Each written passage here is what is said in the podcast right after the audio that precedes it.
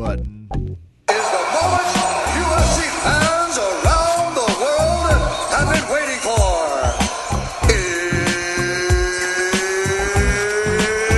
It's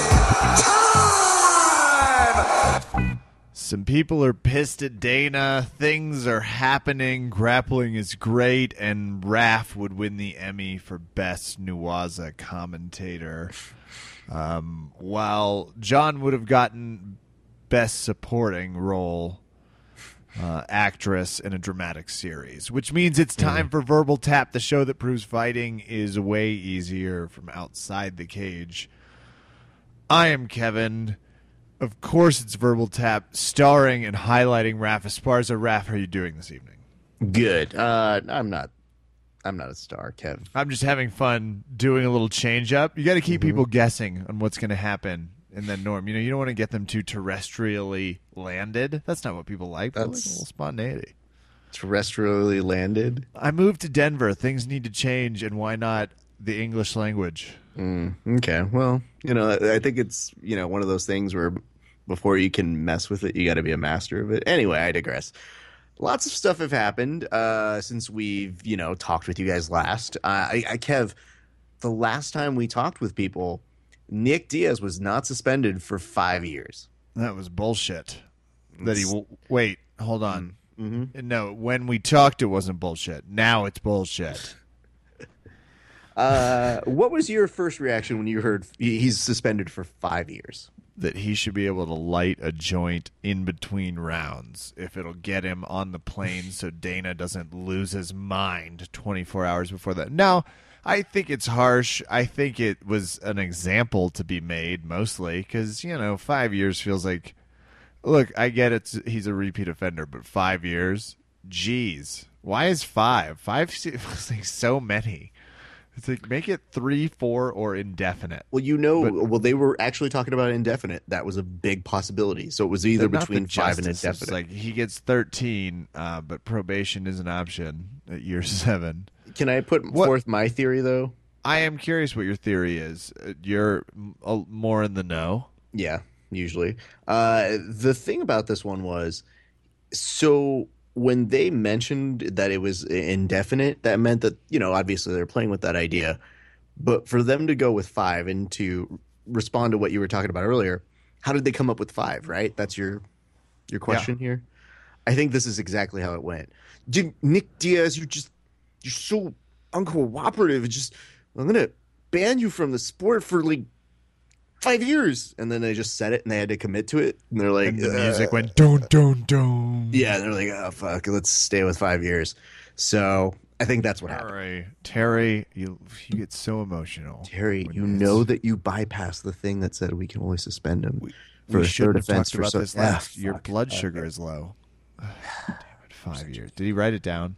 You know what? Fuck it. Mm-hmm. We'll just, we'll reverse it later, right? Yeah. We're, right. This isn't going to go through. My other question to you, Kev. Is is this right here, this whole hashtag free Nick Diaz, this movement, is this jiu-jitsu slash M M A's deflate gate? Won't have it. It is. There is a, it is a house divided. There are those that feel in a very small corner of the world that the rules are the rules.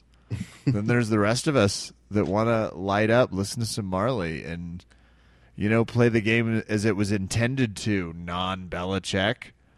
You know, let's keep the air in the balls or the weed in the joint, whatever. The weed in the joint. But let's stay within regulation and let's just all move about our days and stop being so judgy. I just thought it was this. It's one of those unfortunate circumstances where the dude wants, like, he's always on weed. He's always going to be doing it. That's fine. That's fine. It's the lifestyle that only makes sense for him. Sure. And I I don't know. I mean, do we know what a Nick Diaz off of weed is like? Is he normal? Is he functioning okay? Is he a pianist? Like, we don't know. Ugh. No one knows. He's a librarian. It's all super boring. No, I mean, we like the Nick Diaz, and that's why people have gotten behind him. And obviously, it's a cause that people do want to get behind. I think... the offenses the third time, probably not the greatest. of examples and probably being a little bit of a dick and facetious during uh, the proceedings where it's like, did you fight at U F C one eighty-three? Fifth Amendment. Then Nick Diaz came in and said something annoying. Nick Diaz? Fifth Amendment. The other Diaz. You know what I mean? Like, yeah. Anyway, so there's all these different things that come into this whole as, as a, a thing, but five years, I think everybody, whether you're going to talk about the rules or no rules, is super ridiculous. So I think that's the one thing that we all agree on. Whether, you know, marijuana is something that should even be regulated, that's a different Ooh. discussion, and maybe one that people will have now. So I, I don't know. Says I, I the think... guys that live in the two most liberal, well, two of the five most weed I, liberals. But the thing is, like, how many people are really against him? There aren't many people against him. They I have like... enjoyed the Uh, riotous uproar for him, though. Yeah. It has been great. But that's what I'm saying is I think, and I wrote an article for, on this for at uh, First Slice if you guys want to check it out. I think there's only upside for Nick in this whole situation. I think either he's going to become the kind of example that people use to kind of say, hey, Nick Diaz got screwed over, or he gets the best of all worlds, which is he gets that plus they probably won't stick with that ban. So I think something, and one of his lawyers, I'm sure, will probably get it either reduced or in some ways proven in the same way for Goodell that it was an abuse of power of doing it. So I don't know. I, th- those are just my initial thoughts. I could be wrong. We could revisit this in five years and go, oh, shit, they really went through with it. We probably won't. No. It'll probably be two and a half years. We're going to do a little rapid fire through the news of events before we talk to Vinny Magalhães. We have a great... Oh, so good. Great interview coming up. Would you like to rapid fire through the Facebook craziness? Absolutely. Let's talk about topic number one, Dana White wearing a Nike hoodie. What is going on with that? Wait, Don't really? Know. You can't... I mean, just give it a few years before you Don King this thing. Like, can you please just wear Reebok for a few fucking years because you've made such a fucking point about it? I just, and I've said this on our page. And Great I picture. Continue though. saying it. I really think if Dana ends up finding you, or I'm sorry, Reebok or the U F C governing body ends up finding you as a fighter for not wearing Reebok, immediately make this your profile picture. So there's that. Uh, the second thing we should talk about here is, uh, well, I mean, Ronda Rousey dissing uh, Mayweather for his pay-per-view buys from four hundred to five hundred fifty K, which, sure. I mean, that's still pretty good for U F C numbers, but that, you know, boxing only does a couple of those per year, and it's kind of a womp-womp way to go out. Kev, did you watch any of the fight? Any of the boxing matches? Any of the Mayweather fight? No. Yeah, because you're a human. Um, so the rest of us have moved on to the... Jesus Christ, I don't know if you saw my joke on this one, but I, I'm quite happy of it. Uh, the headline read, Mayweather versus Berto, pay-per-view buys reportedly between four hundred and five hundred fifty K. I wrote, I think the headline was written wrong. four hundred to five hundred fifty K people reportedly have no regard for home life. Order Mayweather fight anyway. Actually, I did see that and laughed. So, so I was like, yeah, I didn't watch it. No. Uh, our good friend uh, L C Davis is going to be fighting uh, Warren Davis. What? Yeah, I just saw him at T-Money's wedding. Yeah. In great shape. Sorry, Joe Warren. Warren Davis is still so funny. Here's the reason why is because the way that they did this promo poster, it makes it seem like it's a tag team match on this Bellator promo fight. Like, it makes me think that they're going to be having a pro wrestling match. And guess what? Kev, T-Money says that he is uh, equipped L C for fighting in either situation. He's ready for both? Yep. That's the type of thing you get with T-Money. That's Absolutely. Uh, Kev, what are your thoughts on the return of Fedor? I'm cautiously optimistic mm-hmm. that Why? he's definitely going to be fun. I mean, it's fight Fedor. I don't care. He looks so mean. Just want to see him kind of punch someone in the face. He okay. He's looking pretty good right now, considering he hasn't. He does, been, yeah, active. You know, super. I know he's been training, but he hasn't been fighting. Sometimes uh, it's nice to take a little break and get some reflection, Raph. But he's probably been reading. You probably got caught up on Twilight.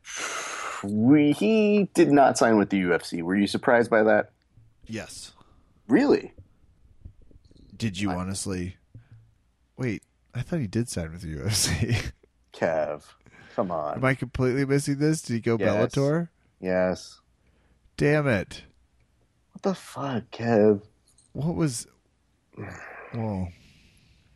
He I'm was in the process. Every day is a struggle. I know. God damn it. You're telling me. I mean, I'm Googling it now. Okay. Well, here's the background for those of you just joining or like... I, I saw headlines he joined U F C. It was tentative, and we had always put it as such on our site because we knew... We had said, oh, I guess the deal's done or it's nearing approaching, but we had never said it's official because oh, we knew Spike T V, yeah. that Fedor and his management and Dana White with the mm-mm and the yelling and the we don't like each other. So turns out this whole time Bellator is playing dumb. And I'm not even sure this is something that was planned out or, or super convolutedly organized. I think it might have come to the wire, but who knows? What ended up happening here is you have Fedor, who's now going to fight for, I think, it's not even Bellator kind of a thing. It's, it's almost like Bellator New Dynamite. Year's Eve in Japan. Correct. So it's going to be like a new... It's Dynamite one is what it's called. Well, I think it's Dynamite Tonight's two. Bellator Dynamite show. Yes. Uh, Dynamite is uh, the kind of hybrid thing that Bellator did this weekend, which I actually didn't get to see, where they had both the kickboxing ring and a cage Uh, side by side next to each other so that they could go back and forth between the two things. It is where Phil Davis ended up winning a four-man tournament that they had, and also Tito Ortiz and Kev. We're going to do that thing where I know you didn't see something, and I'm going to make you look at it on air. Awesome. So I'm going to start prepping that, but now that it you know it's going to be happening on New Year's Eve, will you watch it? Sure, in Japan, New Year's Eve. And I love celebrating the Japanese New Year. Uh, no, no, no, no. It's our New Year, but it's in Japan. Shit. But... So now um, I don't know what I'm doing. Here's the other question. Now that he's not... God even... damn, we have to wait another four fucking months? Yeah, Fuck. You... that, that much you should know. So I don't know what else... Fedor. Ah, uh, fight already. You're going to be... How old is he going to be by the time he's like, okay, it was a two-year announcement, and then, you know, I had to get into fighting shape. I think it's one he's of those gonna things get injured. Where it's like... I can feel in it. I just Russia, feel it. Age has you. you. I'm calling it this fight doesn't happen until Valentine's Day. Uh, I, you could be right. I don't know. I can't uh, tell you yes or no. I can't give you an up down on this one. So uh, while I get this footage ready for you, Kev, I do want you to um, tell me what your Thank thoughts you. on Miesha Tate are. I mean, as usual, I remain an avid fan. Okay. She's been pretty vocal lately. Okay. It feels like she's definitely trying to get that fight with the uh, the one that won't fight the other one. The one that won't fight the other one? Okay. And she's been, well, what are you referencing specifically? Because she also was outspoken about the Holly decision, right? Uh, she, yes, she's been fairly vocal about saying, and now she's gone on record as saying that she's fighting better caliber opponents and beating better fighters than Ronda is, which, okay. She's right. Well, okay. Is she? She's fought a couple people Ronda's fought already, so, you know. Uh, I think she may be trying to identify the fact that maybe the division's not as stacked, so that might be an argument. But I think what she's alluding to here is she's not happy that she got passed over, and she's saying now that she's going to need to get tougher with the U F C, maybe make contracts not so much verbal anymore, but written. And that, I think, is all fine and dandy. However, Kev... Hey, Miesha, you... you should have been doing that since Jump Street. Stop doing sure. verbal contracts. Uh, make but sure it's all written I down.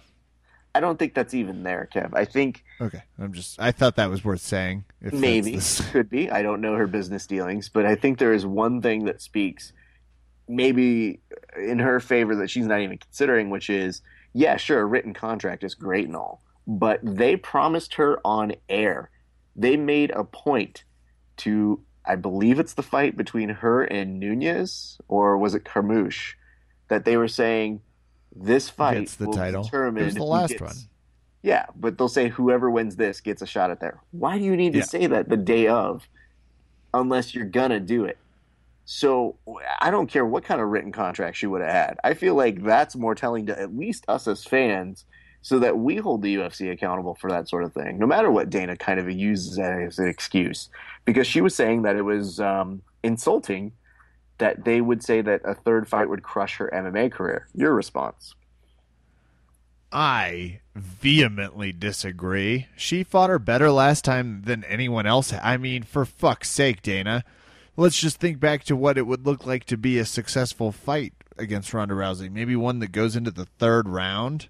Mm. That would be fun. Miesha can do that. Like, she's also got a lot of confidence. She's on a good fight streak. I say let it happen. I'm with her. So that's what's happening there. She, um, Holly has not earned it. I, I get it. Like you, I, and... It's just hard to think two fights, one that was very terrible and one that was not as terrible, looked better, but not championship caliber. It just makes it does make it hard with the women's division. It's like you have this person that's fighting. Come on, let's do what we do here. She gets the title shot again. Yep. So never hard to promote Miesha versus Ronda. Damn. Yeah, but I don't know. Maybe Dana's just trying to put that in the pipeline so that we can see it again later. So I don't know. I don't, I don't really know exactly what they're trying to gain out of that one. So I have sent Kevin now the fight between Tito Ortiz and Liam McGeary. Now, if you're a West Wing fan like I am, you keep reading this as Tito Ortiz versus Leo McGeary, a character on the show The West Wing, and you're thinking this is just an unequal fight. I mean, Leo McGeary is literate, so that's just not fair. He studied drama.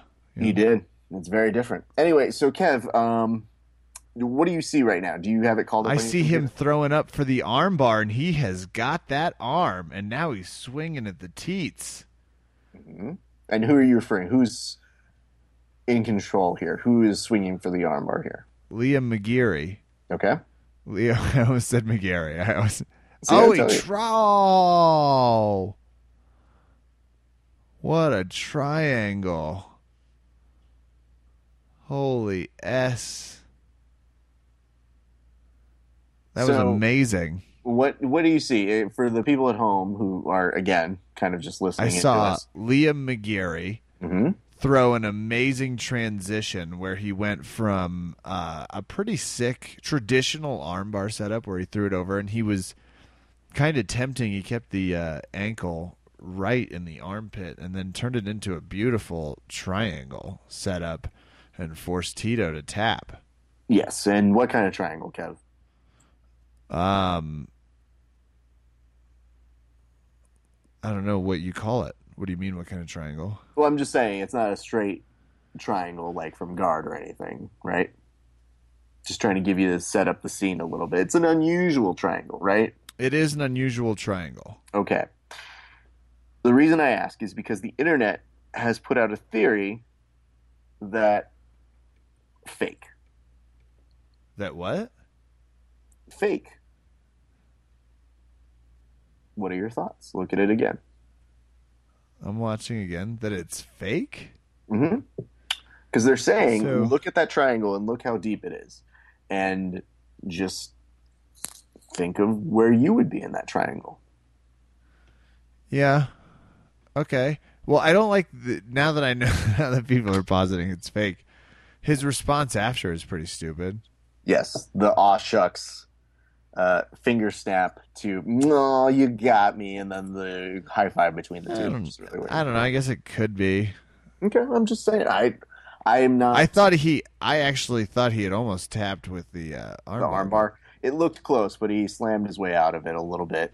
And it seems bizarre um, to slam your way out of an armbar like that to then submit, because there is a triangle there. Well, yeah, sure, but the hips were a little lower, and even as he was trying to raise them, Tito's arm was a little bit out of danger uh, once he was able to get his posture in. So we need a Jevons consultation here. Yes, sure. So anyway, that was what some of the internet was saying, was that it's a fake. But I moment. love the internet for saying it's fake, because now it's in my head, and I'm completely I'm like, wait, hold on. What if it's fake? That stupid reaction after Tito. What the? F- oh, thanks, internet. Yeah, that's so I don't know. Kevin's never going to be able to get that out of his head now. So Shit. I thought it was hit this your way, Kev. I, love I think conspiracy there's theories. I oh, absolutely. Them. You can't get away with a day of there being no conspiracy theory. Uh, it looks like G S P may not be coming back to the U F C, according to Dana White today. Just wants to s- focus full time on the show, our show, obviously. Obviously, he wants to commit himself to our show, and that's it. It'd be nice if he would swing by and not be such a woman. but, uh, uh, and I say that in the nicest way. He's very caring. He's lovely. He brings a lot to the show. Wow. Um, well, that's kind of what we expected, right? I think so. Okay. Uh, it's like, yeah, he retired. And I know he didn't pull the plug for sure, but he was, I'm thirty-nine. I don't. He's probably loving it. You know, he's Van Damme now. Fuck it. I, well, he's that's what I want to be. New kickboxer, man. I'd retire. Uh, if they were like, Kevin, you're you're fucking. You're you the become kickboxer. The new Van Damme. It's like being the new Pope. So, uh, and Henry Cejudo says that he would turn down a U F C title shot in protest if it came to Nevada because of hashtag free Nick Diaz. No shit. Yes. Okay. Well, that's stupid, but.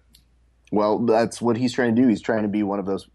Uh, leading voices, there are several who have come up right now and said that because of Nick Diaz, they won't fight in Nevada anymore. So Crazy.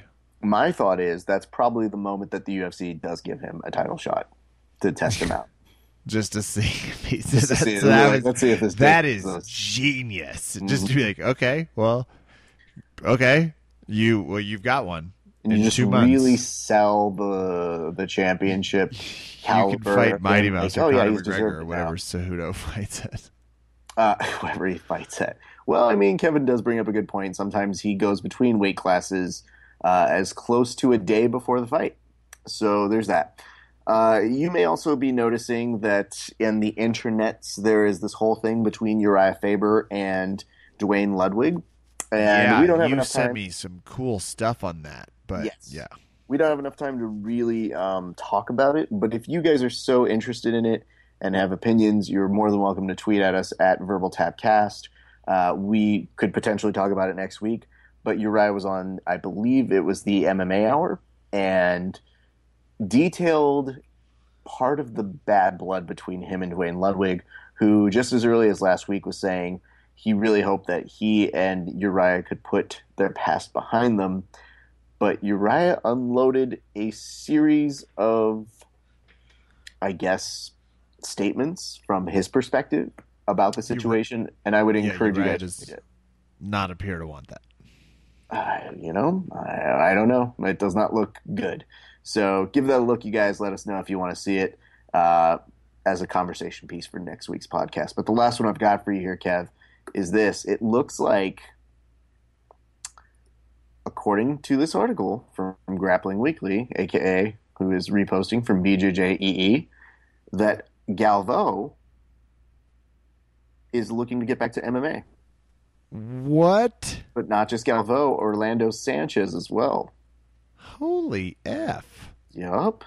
So that's kind of interesting. And uh, Galvao is saying it wouldn't affect his uh, his schedule, and that he's saying that Pride is coming back and that his manager's negotiating, and we'll see what happens. So, uh, you know, I don't know. Would would you like to see that? Is that something Fuck you'd yes. be interested in? Yes, yeah. yes. Okay, well, that didn't take long. Yes. So those are kind of the conversation topics that we wanted to breeze by you guys with today.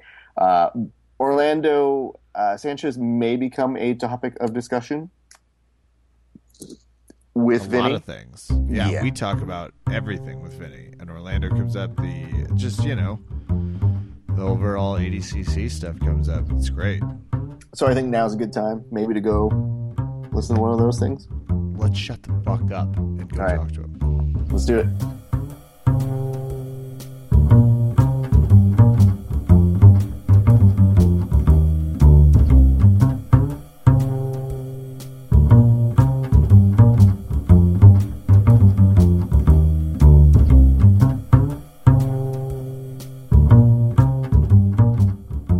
Raph, we looked up the date. The last time we talked to Vinny Magalhães was October sixteenth, twenty fourteen. And wow. you and I were talking about the conversation. We remember him telling us specifically uh, that he was about to really go on a tear.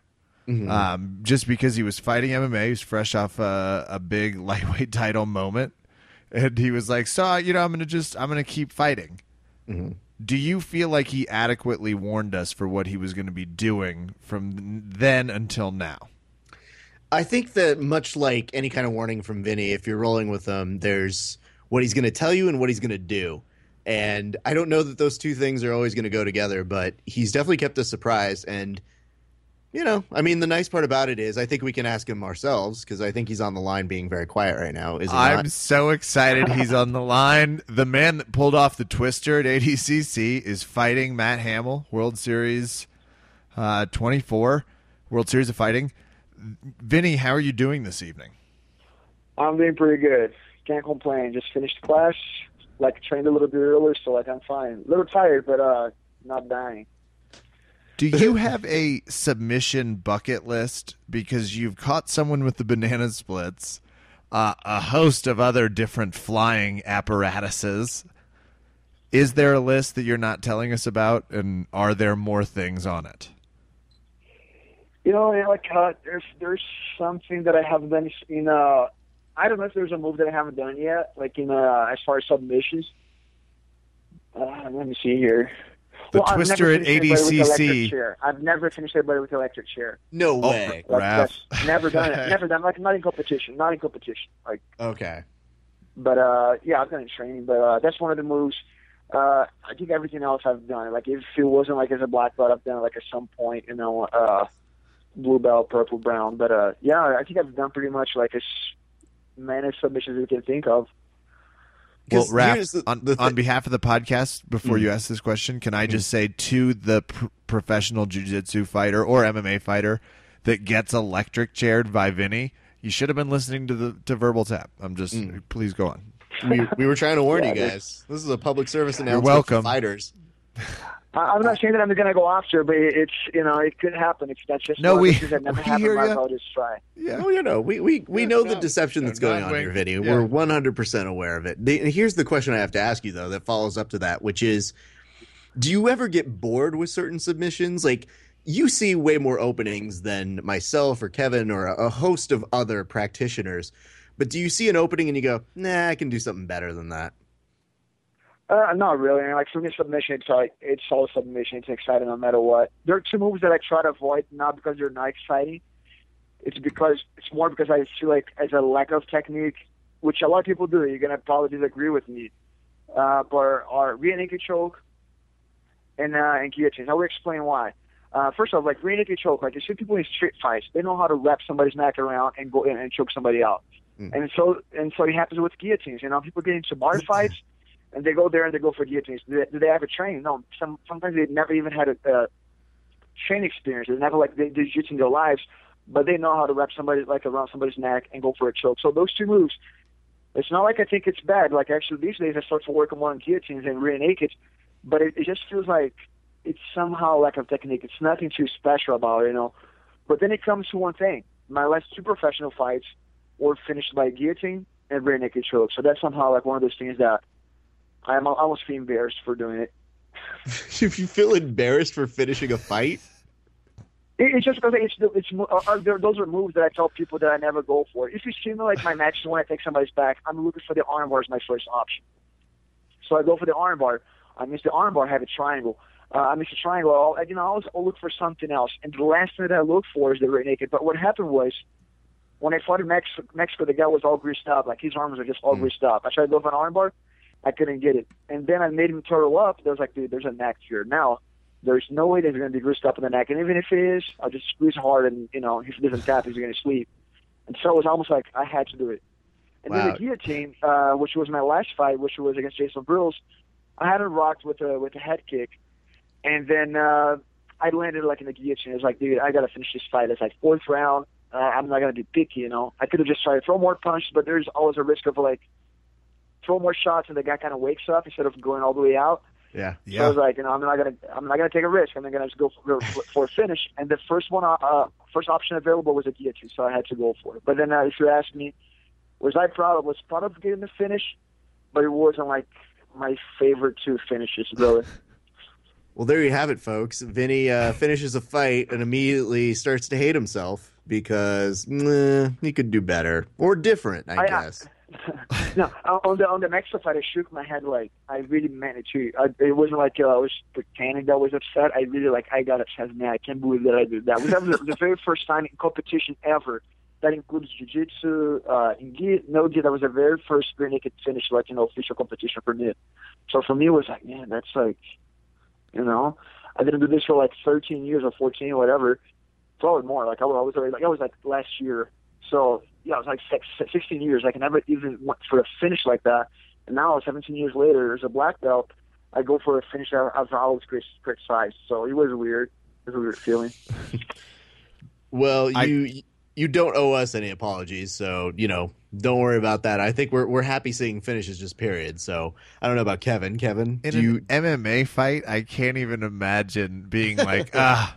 Settled for the old head knock guillotine combo like a real taking the back door, just a cheapskate for the fans. That's I thought you just meant in jiu-jitsu you abstained. So when you brought M M A into that, I was like, holy shit. Giving me a little psyche into how dangerous you are. I guess this is why you fight so much. I don't know, man. I don't see myself as a dangerous person. I'm not by any means. Like you should. Interesting. I don't know, man. Like you I know, mean, some of us on this podcast do. Like, you should. I don't yeah. Know, like, I don't really see myself as a dangerous person. It depends on the situation. I'll like. Yeah, like I don't know. I don't see myself as a dangerous. My enemies. Like, oh, as a matter of fact, that something happened this weekend. That also the first time that ever happened, like in all these years of training. So. I, it's nothing to do with what you guys are talking about, so I hope you guys are patient and just listen to this. No, go for it. uh, so uh, you were in Naga, right, like this weekend, and uh, my one of my students had the last match of the event, like uh, one of my blue belts. So he gets like two uh, clear takedowns during the match. So he gets like two clear takedowns during the match. And uh, you know, one of like uh, A D C C rules, when you take somebody down, you have to either force the guy to stay on his butt or on his back to mm-hmm. get the point. So you guys know that part, right? Yeah. Yes. In H C C, that's only in H C C though. So any other any other event like Naga, Grappling Splash, I G F, you get somebody down, uh, they hit their butt on the mat, but then they go to the knees, but you still keep top position from, from turtle. As long as you have like an on top control, not in front headlock, you get two points. Yeah. Is that correct? Mm-hmm. So that happened like twice in the match, and the first time my student was actually like in a it was zero zero match. Uh, so he gets, he's supposed to get the first takedown. He didn't get the takedown, and I, I was upset. I was like, well, whatever, you know, referees make mistakes. They, you know, they have all the right to make mistakes. But then the match goes on, and then my student gets taken down, and uh, he stays on his back. So now it's not. It was a clear takedown. I would never complain over down one. Ever would ever complain no matter what. But like, he gets taken down fair. Like, but now it's two and another guy, and it should be two and two.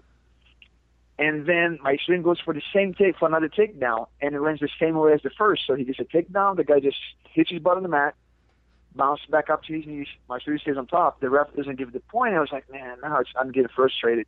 And, uh, and during the match, you're not going to complain because there's always a risk of the guy uh, disqualifying you athlete for no reason. And you don't want to, you know, you don't want that to happen. The guy cannot pay for your, your mistake as a coach. So I just let it go. And then uh, – there's like my students, they start to score advantages. Like he was like three and on advantages, but he was down by two points. Five seconds left into the match, my students go for the same takedown. So now actually goes for an arm drag, gets the guy down. The guy hits his butt on the mat, goes to his knees, and the ref doesn't give the point. So you would have been like two and two points, and my students have one by three, three advantages. And I was like, dude, match is over. He raised the guy's hand. Dude, I was so pissed. Like I was so pissed at a point that never happened to me ever, ever. Like in a in a my whole competition experience as a coach, as a as a uh, athlete, anyways, and I just threw the ass bomb in the referee. I just threw the ass bomb in the referee. I was like, I was like, are you effing kidding me? Like, how the f are, can you be like a referee? You have no idea what you're doing. And then, uh, and then he's kind of like, you know, he just kind of like starts to get all defensive. He's like, man, like I don't know, like I'm gonna let me just like consult. Like he already gave the win to the other guy, but yeah. Then he was like, well, let me just let me just like check with the other referees, see, see if. Uh, if I was wrong, if I was wrong, I'll admit that I was wrong. It was like, it's too late. You already like hit, raised out the guy's hand. And then the guy's coach comes up and try to give explanations. Like, I was like, I was so pissed at the point I didn't want to hear anybody, like, you know, especially from the other side, try to, like, justify, like, what the mistakes that the referee made.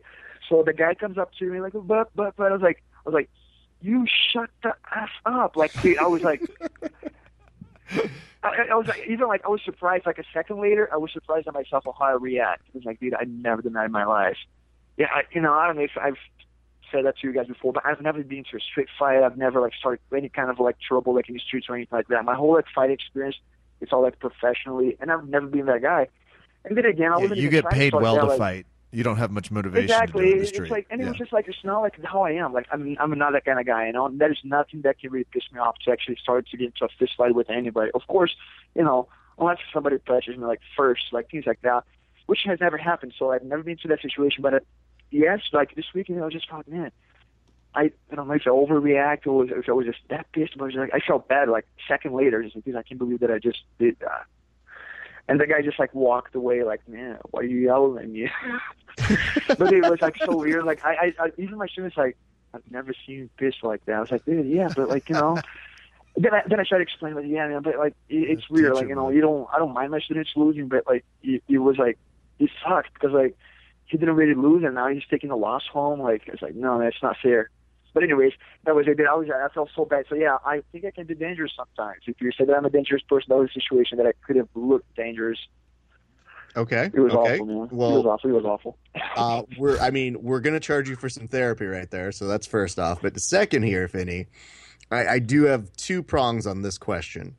Uh, number one, did you at any given point consider what submission you would try and choke this person out or hurt them with? Uh, that being the ref. No, like I said, it was like a second, like uh, it was a second of over, like of overreaction. Like uh, even with the referee, I could have like if I just like sat down, like thought for like half a second, I would have my act that way. But it was more like I exploded on the referee, and the guy would start to say something too. So we just end up like I end up going off on both. Like, but uh, in reality, sure. is, like, I don't know if I I didn't even have time to think of like being uh, aggressive to neither one of them. It was sure, wrong. Sure. Like, it could have gone down. It could have gone the other way. It could have been like, man, man, this guy just told me to shut up, shut the fuck up. So they could have just jumped like, on me. They, that that guy is telling his friends, he's like, you guys are not gonna fucking believe what happened. I almost died. Vinny, yeah. I, I don't know what happened with the points. Whatever, it was a yeah. takedown. I've been yeah, refereeing for like I six hours. Like, Who yeah. remembers? But he got I, so look, pissed. I thought I thought I was gonna have to duck. Guys, I seriously, that's a great story for whoever that was. That's like gonna, it's one of those like I, I got I cussed so out by Vinny Magalhães. I wish I even knew the guy. I wish well, I even knew the guy because I would have just apologized. And I, I just, I'm just not that kind of person at all. Like, you like, guys could you sign like, this I'm glove? I'm not that kind of person. Yeah. Well, Vinny, here's the thing. You know, we are a far-reaching uh, podcast, obviously. Yeah. So if that guy is listening right now, what would you like to say to him? And I just want to I just apologize to him. Like, you know, I don't know his name, so it's going to be hard to like bring up his name. But uh, I will let's just say his name was Kevin for the sake of this. Simplicity. What would you yeah, say? I know his camp, though. I know his camp. He's this. from uh, he's from Checkmat in California. So yeah, that's all I know. Oh well, but, it's uh, very possible they could be listening, Vinny. So I don't know. That's a uh, that's hey. an interesting. So I want to just apologize. I, I shouldn't have acted like that. You know, I just want him to know that that's not how I usually, you know, act. In any well, situation, that, in any situation, I will, I will like say things like to my opponents to hype up, hype up like professional fights. You're not gonna see me like saying anything bad like to you know, jiu-jitsu athletes. I'm not not gonna be calling anybody out jiu-jitsu because it's not like part of our part of our game. But uh, you know, I do that for professional fights so I can help hype up the fight, make people want to watch. But it's just not me, you know, as a person. So, so you know, I, I guess just want to apologize for that. And I'll vouch for you. You know, Vinny is good people. He's very nice. He's always great to us. He's got the rap uh, voucher. That's good. Obviously, I hold a lot of weight in this community, Kev. I don't know if you know that. But you the do, second you do. part of what I'm talking about here, though, is, Vinny, is that if somebody – and you're saying that the ref for a split second was, you know, not really super assertive about his decision.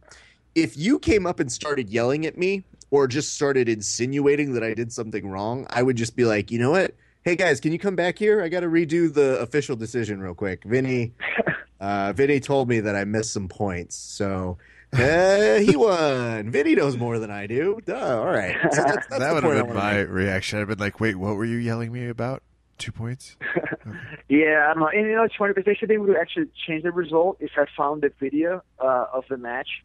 Uh, I was like, dude, how am I going to find the video? Like, nobody was recording. Like, what are you talking about? The This isn't Monday Night Football. Hold on. I didn't Kevin. throw a red flag.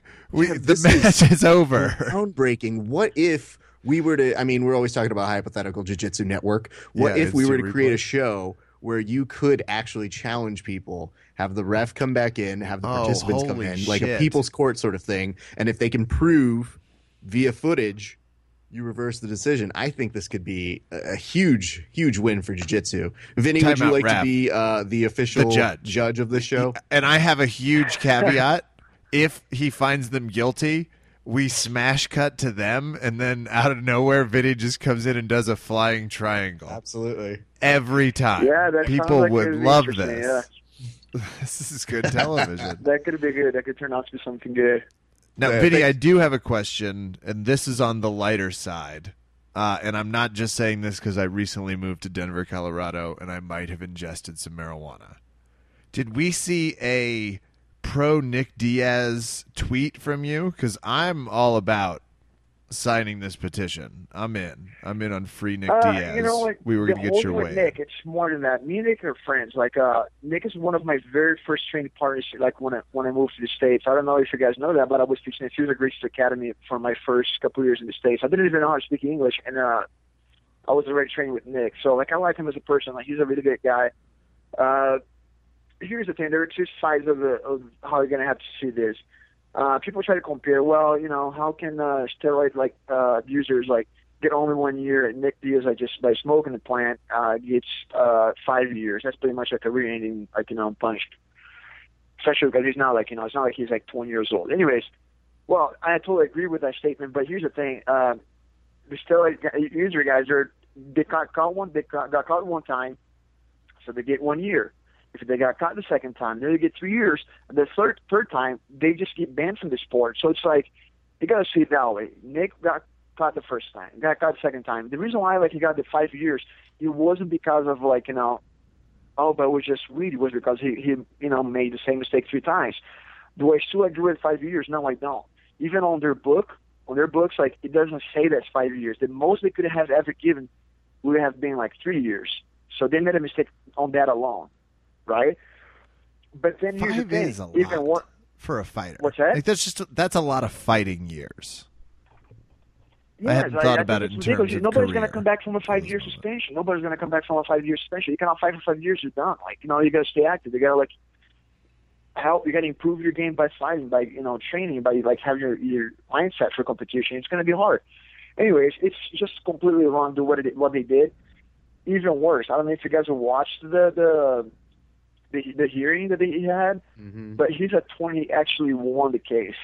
There's no other, like, you know, you take the guy to court, like a like a legit, a fair court, like the uh, that the Nevada Fire Commission was not fair to Nick by any means. If you watch the like, if you watch the hearing, like uh, Nick's attorney, he won that case. Like, you know, everything that he was saying, they had nothing to actually count what he was saying, nothing at all. That Fire Commission, they just give that kind of punishment like in a personal way. You know, they just say no matter what you say, you're gonna get punished. And that's the part that I think it's unfair. But now, if you fail rule three times, then that's on you. You know, you cannot be like saying, "Oh man, these guys are trying to screw me over." You can't, because like you know, you fail the rule three times, that's on you. But yeah, Raph and I just, just miss Nick Diaz in general. We just always well, want him in our lives, uh, fighting, or sure. at least preparing to fight. Because well, the there's thing- no better Dana White week than right before a Nick Diaz fight, when Dana is terrified if Nick will even show up. To anything, if he'll make it to media day. Is he going to come to the fight? Who knows? Who knows? It, you know, it, I'll tell you what I would do if I was in Nick's situation now. I would just sit down with Dana, like have a serious conversation, say, Dana, just let me go over my contract. Mm. And I would go fight overseas, and that's it. Because, like, let's say, you know, Nick is, uh, I'm thirty-one, like, Nick's like thirty-two. He's like one year older than me. Uh, how many more years does he have? Like, you know, he was already a guy who's just, he just wants to get super fights anyways. So it's not like he was trying to fight like three times a year to fight anybody. He just wants yeah. to fight the big fights. I was like, you know what? Why not just fight the big for the big checks? Go fight overseas, make big money, and just be done like in three years, you know, three, four years. So if I was him, I would just say, you know, Dana, just let me go, please, whatever, and um, go fight overseas. Would he have? Would he get in trouble with the uh, with the conditions here in the States? Yes, he would. But why would he ever come back anyways? You know, no, no, and fight, you know, probably like from five years from now, he's not going to be fighting anyways. So, and it's not like there's some sort of new organization that could potentially be, you know, having a New Year's Eve show or anything that if you were to dissolve your contract, you could potentially go on. So who knows? Exactly, exactly, exactly. That's exactly what I'm talking about. There's like, you know, there is that. There is uh, one F C. You know, there's so many shows, man. And, uh, he could do you your know, route, do some jiu-jitsu. You well, get major street cred for the jiu-jitsu you do. That is true, because the nice part is uh, they've been saying that if, you know, this ban does go for a little while, and I'll be very clear, I don't think that ban's going to stick. I don't think he's going to serve I don't think so either. five years. I think uh, at some point cooler I'm, heads will prevail. I'm not one hundred percent sure how that, that works, but uh, what how does that, the whole thing that they send to the White House works? If they if they reach uh, one hundred thousand uh, signatures, do they have to lift the the the, the yeah? So the uh, White House has that thing where they have to comment on it if it reaches a hundred thousand signatures. I'm not sure exactly what the timetable is on it. So Raph uh, with the dynamite yes. knowledge moment. Nice Sorry, job, Raph. They, we they don't try a, to bring month, civics right? onto the they, show. They have a month. Yes, it just happens organically when you're talking to professional fighters. We don't is know it, what to tell you. All of a sudden, you've got to have a Robert's Rules of Order or an encyclopedic. Listen, like, Kev, knowledge. If Vinny is asking for something, I do my best to try and answer the question to the best of my ability. Um, yeah, but I, I, in hour way. two, we draft legislation with Vinny Magalhães. Stay tuned. We've got uh, plenty before we get there, though. It's not like I, I just you know, like I like I said, you know, like uh, he he might have deserved like some type of punishment because you know you cannot break a rule like three times. But that was just too much, and I, you know, I wish they could have just dropped the whole thing and just like end up being a year, which means that by January he could be fighting again. Yeah, absolutely. And and you know what, Vinny, I, I think the larger issue I think most people want to make is, you know, obviously it's a catalyst maybe for talking about marijuana as an issue in uh, mixed martial arts, which is a, oh. a conversation worth having. But uh, when you're breaking the rules, and I think that's what you're alluding to, even though he is your friend, you do admit he did break those rules, and that is something you guys all kind of signed to. So I think combining that issue is where people start to get wrong a little bit. But I also was – when I heard five years, I laughed out loud at my office, and people looked at me crazy because like, I was like, no five years fucking is fucking ridiculous. Way. That's so fucking stupid. I know. So anyway. I agree. Like five years was just ridiculous. It was just – it was like, wow. I was like, can you believe that they even like give him any kind of like suspension like at all? That that hearing was just like, let's say, uh, I don't know if you guys watched like Anderson Silva's hearing. Yeah. That was a joke. His defense yeah. was horrible. His defense, His defense was horrible. Raph tweeted it out pretty specifically. Well, yeah. Wait, I'm it sorry, Vinny. Are you talking about the is normal uh, defense that Anderson Silva was playing? The what? Oh. Is normal. No. Yeah, that. And then uh, he kind of just like contradicts him, uh, himself like at least like three or four times like during oh, the yeah. hearing, and then uh, his attorney has like almost like has no idea what he's saying, and then Anderson goes there and gets only one year. It's like, come on, man, like really? Yeah. I mean, I'm not saying that again. It comes to, the, to a point, man. The guy's almost like forty years old. If to give you more than like you know two, three years, you know, you end the guy's career, and maybe that, that's why they're nice about it. It's like, why not be nice about it with Nick? Like you know, it's not like he was doing like uh, first of all, there's you know, it's not like he's doing some heavy drugs. Well, it's not a it's performance not like enhancer a... either. That's why the, exactly. the comparison doesn't really ring for me, only on a science level. You hear that, Raph? Exactly. Invoked exactly. Yeah.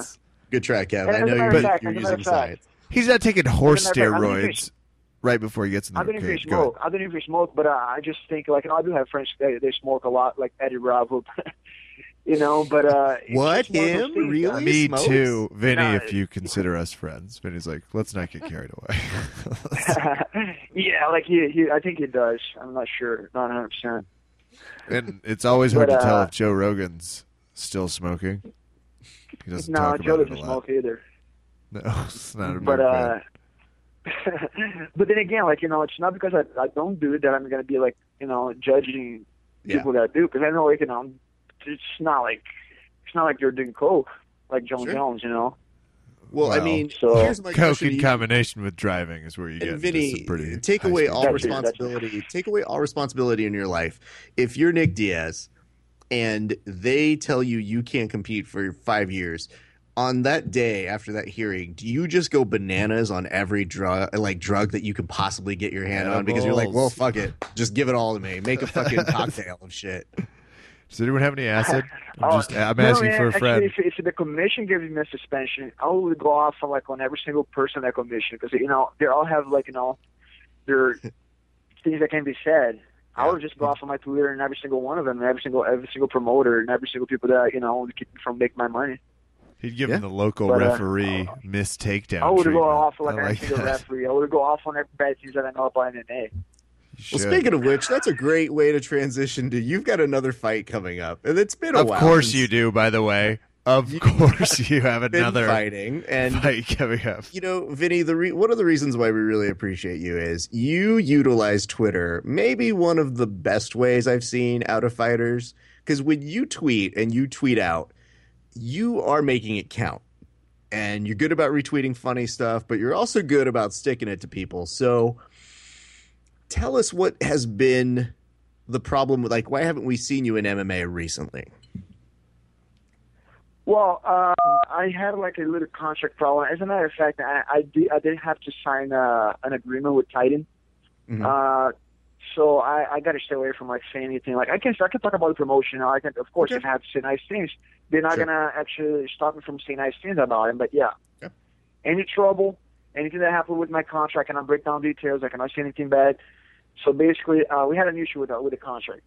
Okay. And uh, and I just fought for that problem. And I was like, the problem didn't come from my side. Anyways, uh, the whole time I had I signed with World Series. Uh, there was a little threat from from Titan, and I had to skip, I had to stay away from that fight with World Series. So once from that contract, also the contract with World Series was also terminated. Basically, like you know, uh, since you have an issue issue with Titan, let's just terminate this contract. Once the whole issue is resolved, then you can sign with us again. And that's what happened. So I signed with the World Series again uh, after the whole thing with Titan was done. And I ended up being booked to fight Matt Hamill again, which I was supposed to fight, uh, what was supposed to fight in April. But, uh, you know, that's the only reason I haven't fought for a year, because it's because of uh, the contract problem. It's not because they don't want to. No, no, My no. Goal is actually to... Oh, we know it's not because you don't want to. Yeah, I mean, I wish I could have fight every three months or every three weeks. And... Aren't you? Like, Raph was like, he fought at Copa Pódio. I was like, are you fucking kidding? When? He's like, twenty fifteen. It's like, okay. How? That was a little kamikaze, though. Like, I shouldn't have done that. Like, I, I wasn't even training you at all. That was almost like, hey, man, I just want to be active. I just want to move. Just put me in. Oh, yeah. For the kids out there, it's gi. Jesus. Yeah, because, like, that was a. That, but here's the thing, though. The, the, the thing with Copa Pódio was, like, gee, there was a. Two deals like in, in one offer. So he was like, well, do this Copa Pódio like in a tournament, it's gonna be gi, but uh, you're gonna be also the next one for a no gi super match. Mm-hmm. And uh, I was like, I just went full blind. I didn't think about like, oh, I didn't even care about the gi. I'm just thinking about the no gi match. And I forgot the fact that training with gi, competing with gi is a total different thing than yeah. doing anything like you know when it comes to no gi. So you know, I felt like a little bit. I felt like my game wasn't on point, but uh. Again, it was fun, you know. It was fun. I still got the adrenaline going. It was fun to be there competing against some of the some guys who are, you know, still one of the best. I think that guy, uh, I think it's Herbert uh, Santos. He's winning anything, everything in Brazil. So it's like, you know, I went against good guys and I didn't get smoked. That's I think that was the main thing, you know. Mm.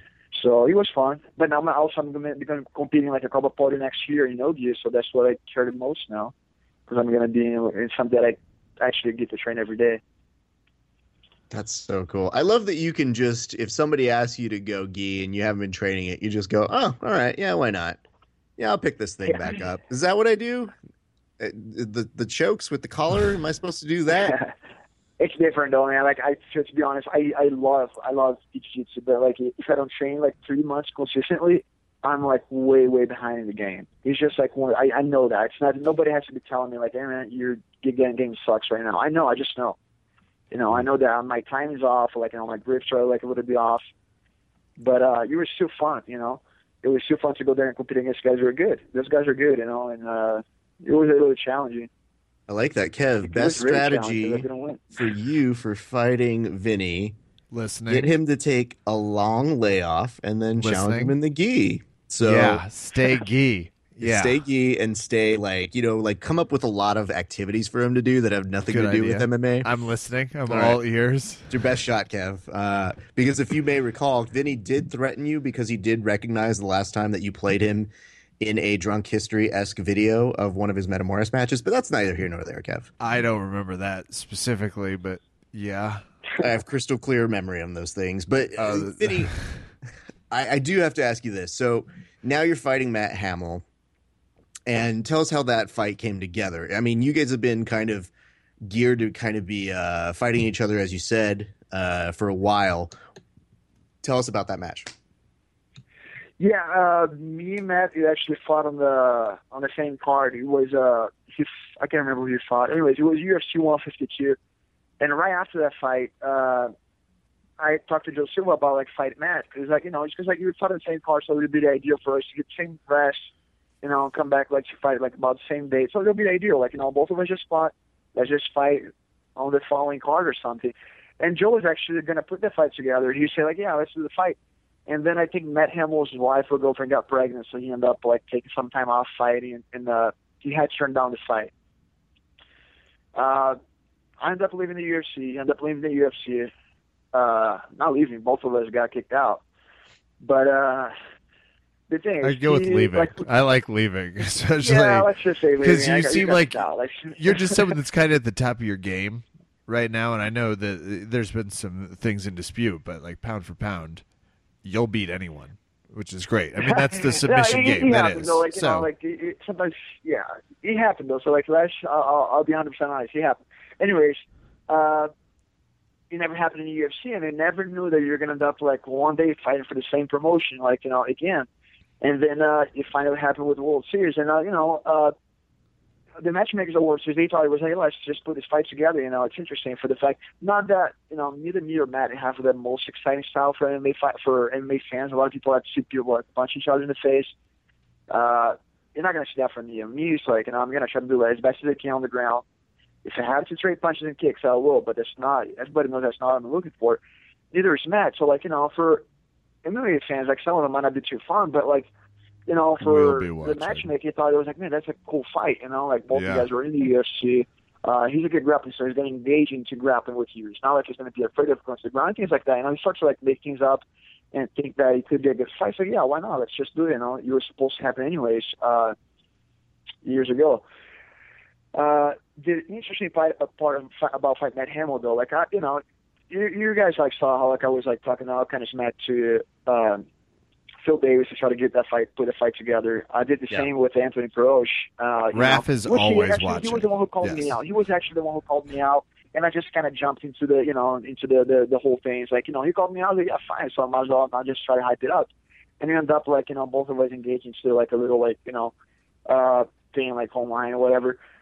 But I was like, with Matt, man, he's such a nice guy. I was like, I'm not going to engage into anything with him. And plus, I even tried, I'll, I will be honest, I was like, and I even tried a couple times on Twitter.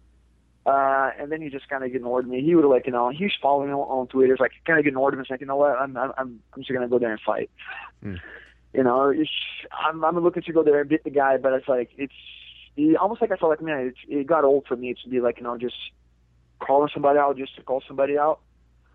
So I'm not going to. I'm not going to do anymore. It's a fun fight, man. Like, I, you know, I feel like I like Matt as a fighter, but I just feel like the style just kind of favors me a little bit, you know. Yeah, for sure. Like, well, anything, lot, anything where they're not a good striker favors you.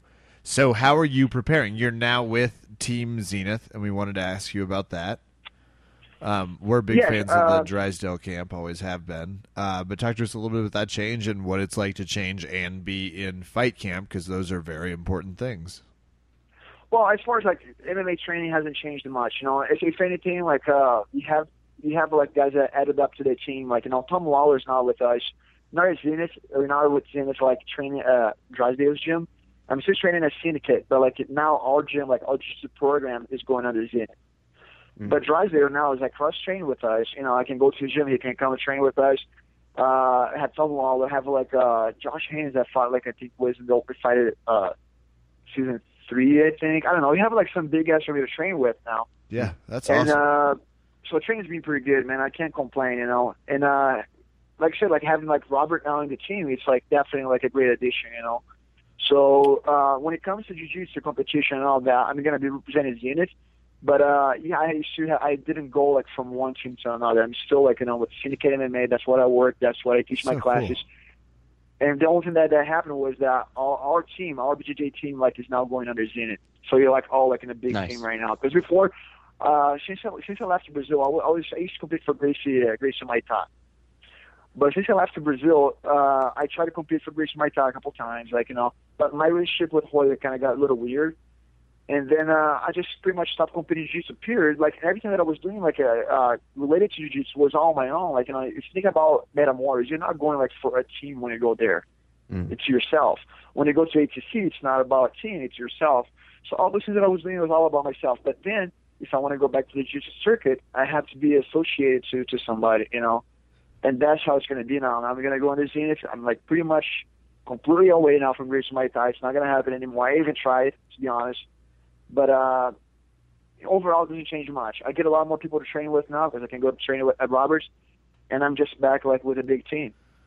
That's I have awesome. to say, but, uh, uh, Vinny, on behalf of the community, when I saw a photo of you and Drysdale together, it's terrifying because I know how he rolls. I've seen it. I've seen how he, he trains and, and gets his soldiers together over at Zenith. I've trained there, and I'm vaguely familiar with your work.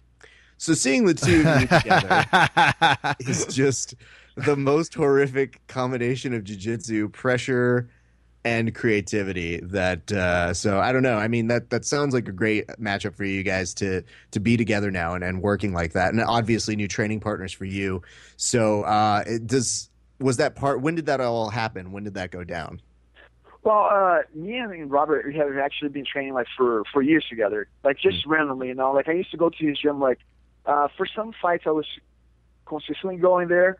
Just using like he used, he used to have these like pro practice. I don't even know if he still has, but like uh, he used to have these pro practices uh, for grappling like three times a week. And I would always go there when my my schedule, my schedule like allowed me to do it.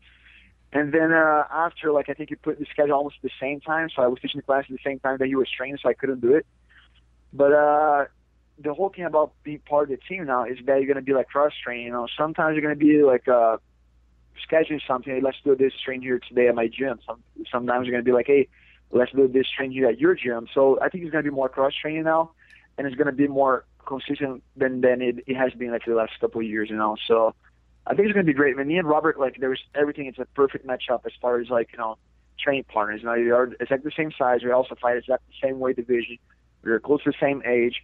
And you're just as comp- competitive as, you know, I mean, just as competitive as he is. So it's one of those things, like, when you're training with each other, there's no such a thing as, like, a lazy training, you know? Like, if you just, if you mess around, you get caught. And uh, it's like, so competitive at, at a point that you don't want to get caught by each other, you know?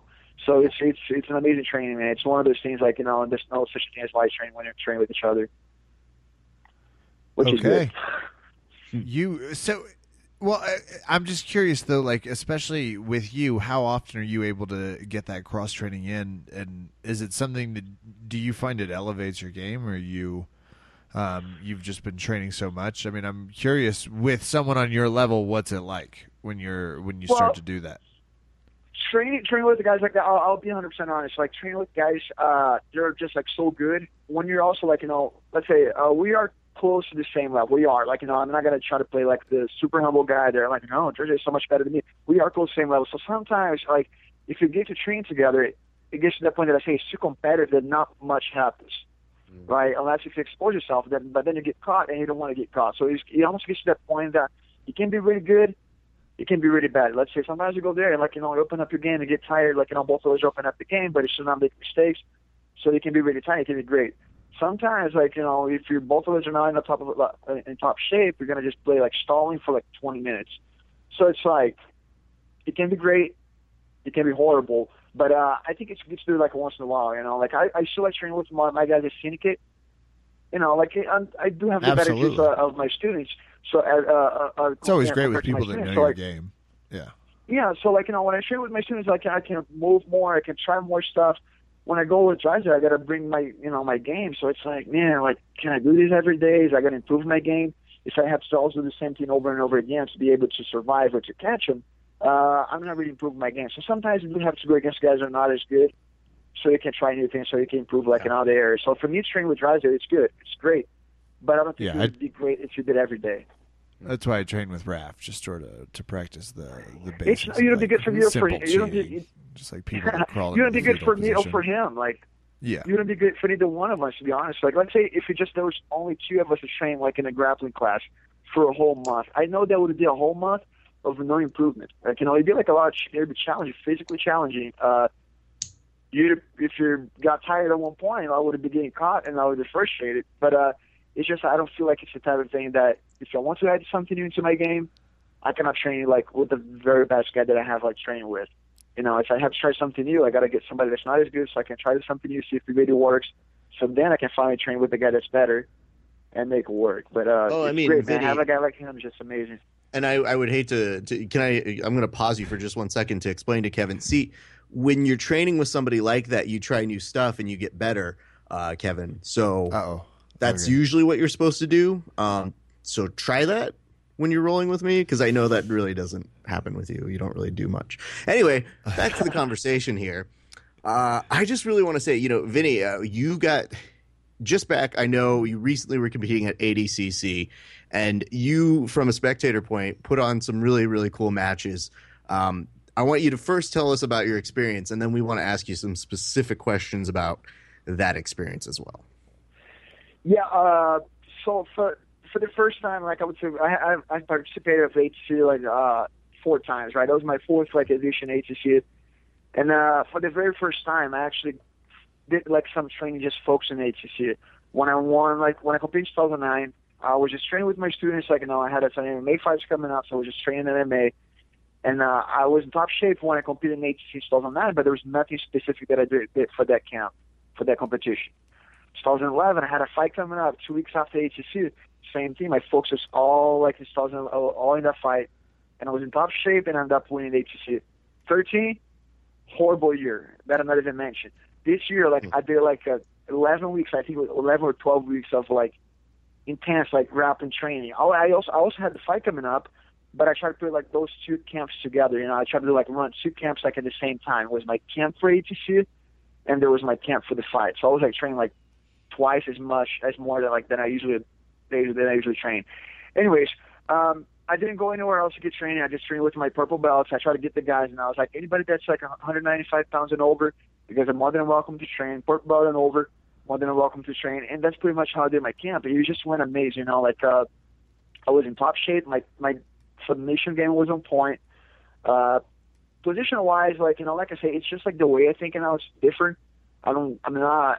As good, I would say I'm not as good as I used to be as far as at points and all that, but my submission game was just on point. Anyways, I get there, and I feel that right away. I was like, man, like certain things I can't see, like these guys didn't even see it coming. And then I get to my first guy, full submission. I didn't even have a hard time setting it up. It was just a move that I was doing over and over again uh, in training. It was just like it was no secret on that one. There's no surprise. It's exactly the same move that I was doing like over and over again. Uh, The, the quarterfinal, yeah, it was the quarterfinal. I went against Rodrigo, and then uh, Rodrigo's a great wrestler. I don't know if you guys know him, not much about him, if you guys read much about him, but he's like the very best like wrestler in Brazil. And I was like, man, I'm not going to take this guy down. I was like, I, I know I'm not going to take him down. My goal was to shoot on his leg so I could have just pulled into a half guard, but then as soon as I grabbed his leg, I felt like he stepped in, and I was able to take him down. Boom, now I just took the, down the best wrestler in Brazil, so now I'm going to take advantage of it.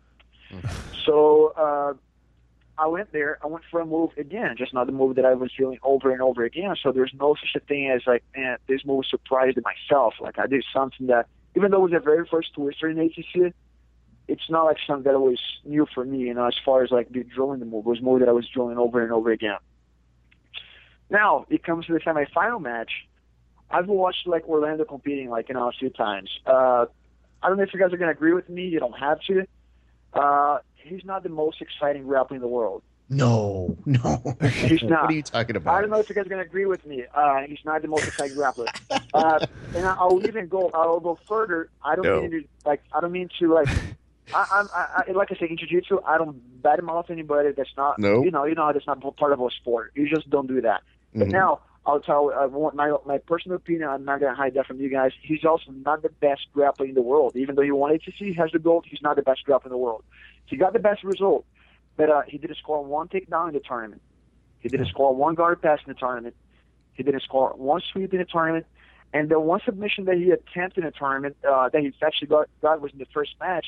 It was just one of those moves that, you know, he does it all the time. Good, that's great, because he makes work all the time. But that was his own submission.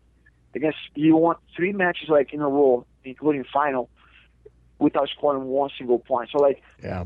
I get it. That what matters at the end of the day, it's like they, he got the gold medal. We have to respect him for that. But uh, there's no, like, if you try to sell him, like, into, like, hey, man, like, I want this guy here to be the center because he's an amazing grappler. No, you're going to sell him because he's an, has a gold medal. That's really important, but that's it. Anyways, that match was frustrating, man. I was uh, pretty much like fifteen minutes on, like, on bottom, uh, being smothered mm. by the guy. Like, I couldn't do anything. I, I tried, man. It's not like lack of, like, you know, will to try things. I was trying really hard.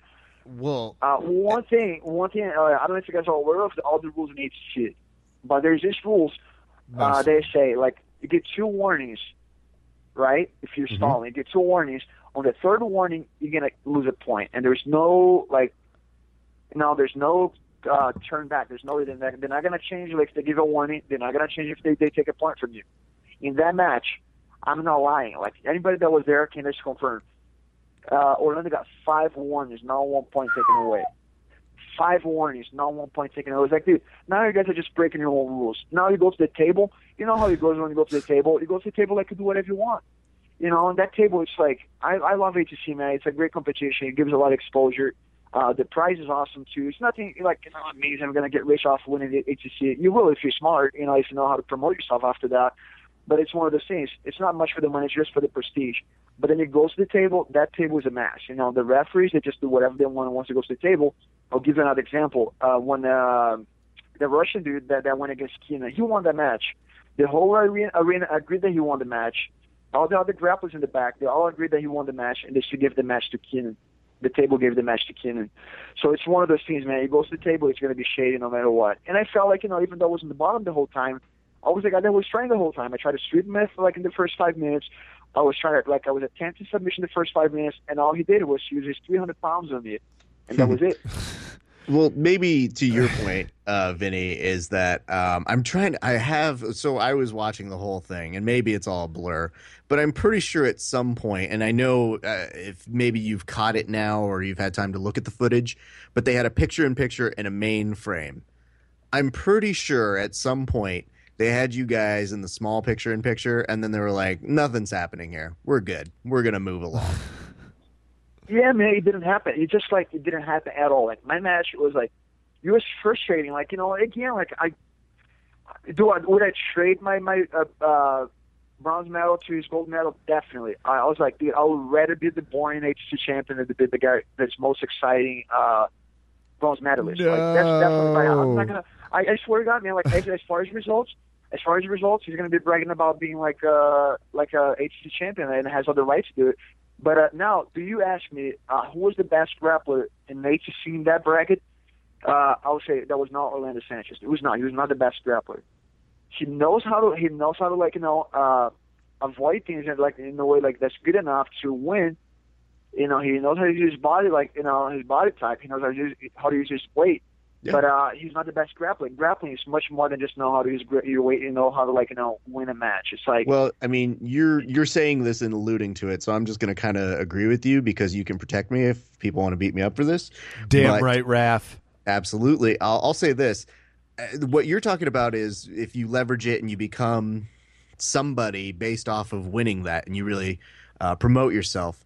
The hard part I see about his game is if I were to try and replicate what he would do, it would be a matter of, well, you can't do that.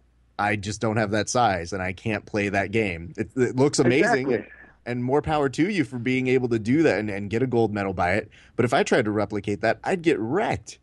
And so I yeah. think for that that respect, I think that's kind of why you're able to say it doesn't make the most exciting thing. It is severely disappointing. There's no takedowns or really notable submissions, I guess. Um, so that's kind of the the disappointment as a fan and as a spectator, and why I don't think we got to see even, you know, majority if part of that match, which is why it was just kind of weird to be like, Vinny's out? What the shit happened there? To you only want my honest opinion, who are the three best grapplers in that division who should have yes. gone to the podium. It's like, uh, I thought it was uh, João Gabriel, mm-hmm. myself, and Dean Lister. Those are like, as far as grappling, be it technical, be it like, you know, guys that look for finishes, the guys that can go for sweeps, like the guys that can go for guard pass, guys that can make something entertaining. Those are the three top guys. And if you're going to top the, four, the fourth, uh, the top four, you would have the, yeah, the three of us and uh, Jared Dobb. Like, definitely that guy, you know, being a brown belt, no matter like if he can finish people or not, he's already doing more than people are expecting from like if, from him. So it's like, he deserves it. But like, yeah. I wouldn't look at Orlando as the guy that I would want to see like in the podium. Like, he's just, you know, it's just one of those things, man. Like, what are you already showing to somebody, you know? You're talking about have the best grapplers in the world, not the guys that use their weight the best. Yeah. No. Well, you guys heard it here first. That was uh, controversial B J J minute on Verbal Tap I, Podcast. I, I, it's my favorite. I, I don't say it's, it's controversial, man. It's almost like it's maybe I shouldn't put the opinion out. No, maybe I shouldn't amazing. put the opinion out because it's, it makes me sound butthurt, which is it's not even the case. It's just like, you know, my personal opinion. If I was on the other side as an ex-spectator, I would have thought the same. Yeah. No, I mean, you, know, you like, kind of get. Like, you get sort of the Godfather status on the B J J competitions because not a lot of M M A. Like your your record's proof on the submission. You're good. You don't have to. Do Thank you. Anthony. Raph and I are the ones that have a long way to go. Yeah, no, I had to align Sorry. myself behind you. I wasn't about to take that forefront. I don't need a, a big three hundred pound yeah, man coming after me. Squarely in Vinny's shadow. He's. It's like, have you seen his leg locks? You know, you know, you know it's funny. As I was with Dean Lister uh, after. So me and Dean, like, ran matches uh, against Orlando back-to-back. Like, he was the the quarterfinal. Mine was the semifinal. And I went to Dean. I was like, Dean, uh, you know, I would say that two years from now. So I have, like, four fights with my uh, with World Series of Fighting. And I was like, you know, I'm going to finish this contract. I'm going to see what's going to what's gonna happen after that. I was like, dude, I'm just, I think, like, I'm just going to quit professional fighting. And I'm just going to focus on A D C C for the next year. The thing is, I know they don't test for A D C C. I'm just going to like, get myself like full of steroids, go up to like three hundred pounds full of juice. And then I want to see Orlando beat me if I'm Genius. like just like weigh as much as him. It's not going to happen, man. But then I was just like, dude, I was no way, man. I would prefer to be like, you know, I want to beat him as a lighter guy. You know, I don't want to be like, yeah. I don't want to have to cheat to actually get to, you know. Well, you, to you want to prove what jiu-jitsu is, right? So uh, props to you for that. Uh, I do, Vinny, I have to ask you this because I have somebody who who wonders this because everybody at A D C C, you fight, you're eliminated, right? Except yeah. if you're for the third place match. And I've had people say, like, why do you even do that? Why not just have two third places? And I've always said, I'm like, I just, I feel it's within the competitor's spirit to just want to do that. I, I feel it's within you guys. If you get that other chance to fight again, you want it. Am I right on this, or I don't know? Uh, Do you, where are you on that? Uh, I, I've been like in, in two situations where I had to fight for the for third place. So there's two thousand nine, my very first A T C. Uh, I went to those two third place match because I, I ended up like taking third, like in absolute and my weight class. Those two matches were like super exciting. That was like my chance to leaving the tournament, like winning, and I was like so excited about it. I was like, man, I lost to the, these guys. I lost to Shanda in my division. And I lost to Brawley and Absolute. And they both actually ended up like winning the title, right, in both divisions. Anyways, uh, I was so excited. That was my very first A T C. And I was just like, man, you know, if I place, I'm like, I'm, you know, one of the top grapplers in the world. And that's going to be like so much to me. But that was my first. This year, um, I was competing uh, as a guy who had already been an A T C champion. So it's different. It was a lot different for me. I had no uh, desire whatsoever to go back to that third place match. You wouldn't even believe it. I, I swear to God, like that after, like, like I was, I, I, after, after, my, I, you know, I'll be honest. Like, I, people like sometimes want to say things like that. People think that like, you're being cocky or anything. It's not like you know. I, I put the hard work, man. I trained so hard for this, so it's one of those things. I want the best result, you know. So when I lost to Orlando, man, like that thing is just like I felt like crap. It's just like, man, I can't believe that I'm out of the tournament. Like I had, I saw myself winning that division. And I saw myself winning the division uh, kind of the same way that I won my matches. You know, like, if you look at all the matches that I, that I won in my division, they were somehow easy, and they're not against easy guys. You know, even the third place against João Gabriel, I didn't want to do it. And I still had, like, somehow an easy match against a guy that's freaking tough that could have won the whole thing. But uh, And I was just so naive to me. I, I went there. I was cold. I didn't warm up for that match. I didn't stretch out for the match. I was not putting a whole lot of energy into it until uh, my corner told me there's thirty seconds left until there's points. And that kind of, like, for whatever reason, just woke me up, and that's when I started to grapple. And, like, literally, like, thirty seconds later, I got a submission. So it's, it was more like, man, like, I didn't want to do it, but, like, I felt like I could still go there and still win. And you, and congrats, because I know, obviously, Vinny's standards are a little different than at least verbal taps. Happy with the bronze, no, if any not, fans I, either. Know, but you got maybe, to fight maybe. Garry the next day. You've had more tough day, matches. Same day. You were same day. You were same day. Because, like, uh, the semifinal uh, and the third-place matches, they are on Sunday. So it was uh, the same day. As a matter of fact, the only reason I got an absolute was because I was the first name picked. And that's not the bad situation that I put myself into, too. I did not want to do the absolute. I did not want to do the absolute. So I went against Garry in absolute the first match. And uh, all he was trying to do was the, or the, the ankle locks. But here's the thing. I wouldn't have been upset if I lost to Garry by points. I just didn't want to. I didn't want to get tapped out, though. And that's what he was trying to go for. Yeah, he's, I, did, I you know, I have to I'm sorry. Could you back like up a step? Out, so. How does the how did your name get called first? Well, they in A D C C that's that's what happens. They do have rankings, right? So the rankings are like just like how things go to the table. Nobody knows how it works, but it works. But uh, so it's like well, if you have like your your A D C C history, so it goes like uh, you have a fair amount of finishes. Have you ever placed? Have been a champion? How did you do it like this weekend, like in a, you know, in your division? So all those things count. But then if you're going to look at my A D C C record, uh, I do have a lot of submissions in it. I do have a gold medal, and I have placed like uh, four times like in four competitions. So it's like uh, I, I was like really well ranked. Also, Dean was the second name pick. Uh, for whatever reason, I thought that Dean should actually be in first, but they actually got Dean the second pick for whatever. Maybe like they did like more recent years. But I don't know how it works. Anyways, they did do by points, and that's how it works. And that's how both of us got picked for uh, the absolute first. But then Wait. I think it was an opposite side of the bracket, and I was uh, – no, actually, it was on my side. But he was just uh, – he would have been my, my next match if I had beat Calzones and if he had won his match too. Anyways, so that's how it works is by ranking. And they called my name first. And it's so hard, man. Like, uh, I still, like – I should have this dumb thing of, like, I don't want to, I don't want to, like, if people call my name, I try to, like, not to back out because it makes me feel like I'm being a wussy. So it's like, I just did it. But my mind is just, like, not into it anymore. Like, I wasn't into it at, at all, like, after I lost to Orlando. I was just like, man, I just want to go back home now. So you're, you're bringing up a good point, which is, again, because Kevin and I don't know how this works. In fact, I don't even know that A D C C really knows how it works themselves. Uh, to a certain extent, when you see a handwritten ski mat being brought up to the camera that just shows, well, here's your bracket, and you look at it and you go, oh, that just happened. They literally just put that together and back. It's as discombobulated in my brain as it sounds from what you're describing, but what you're alluding to here is you can say, nah, I'm good. I'm going to sit this one out. That's a possibility? Oh. Well, I don't, it's not like you cannot say it. You can say it, but like I feel like if I if I do that, I'm gonna be putting things at risk. First off, like I didn't I didn't place first this year, right? And let's say that I want to come back next year. Mm. I mean, I'm not gonna be turned down opportunities, you know. Let's say uh, the priority is gonna be all those guys that have been champions, which in this case I would have a good chance to get invited again uh, for the next edition. But there's no guarantees. You know, there's a good chance, but there's no guarantees. I'd say that all the other champions want to jump in. Uh, the former champs want to jump in. And uh, for whatever reason, guys that are like in the lighter weight class, they all want to go up. So now all these sixteen spots are all taken. Uh, you might not have one left for me. So I just feel like, you know, it wasn't like I wouldn't be turning down opportunities. So it's more like I want to do it. If they want to do it, I'll do it. But uh, it just it wasn't really like I, – it's not like I didn't feel like physically or technically prepared.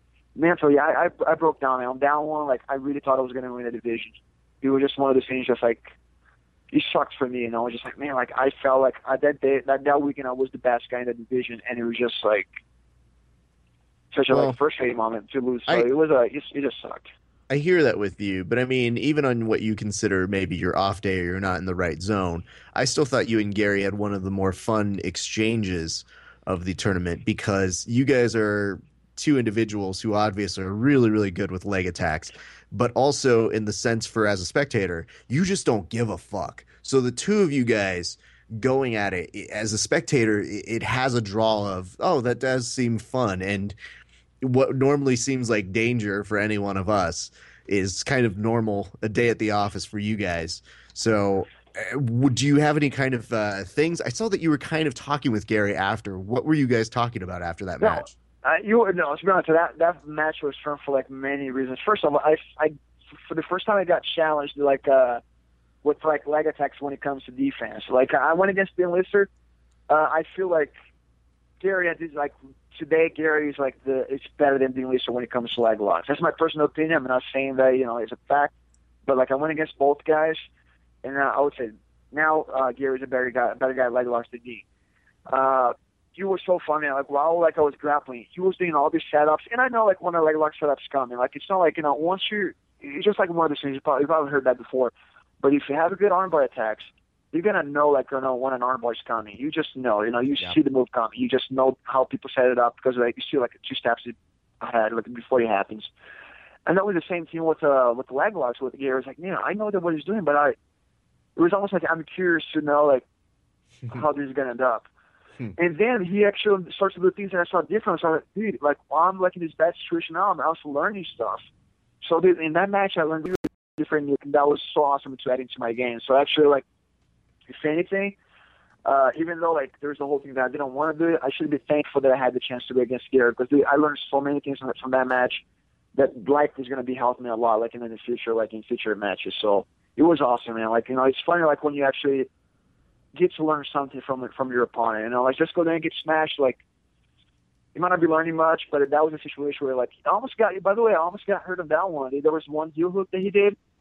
He went belly down.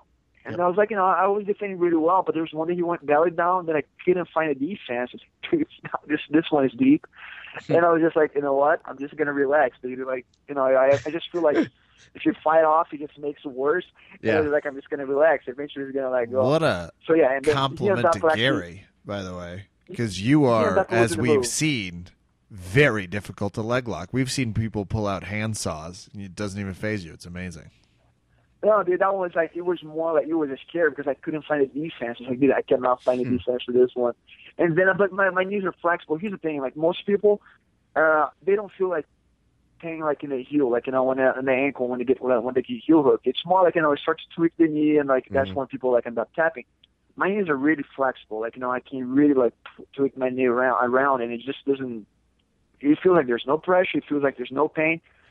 Uh, the way that Garry did it when he went belly down, it didn't really, like, do anything to my knee, but I felt, like, a lot of pressure on my ankles. Like, you know what, dude, I'm just going to, like, relax here. It was, like, this is about to hurt. And luckily, luckily he lost the move. He just kind of let go, kind of my, my ankle, my uh, heel, like, slipped, slipped out a little bit.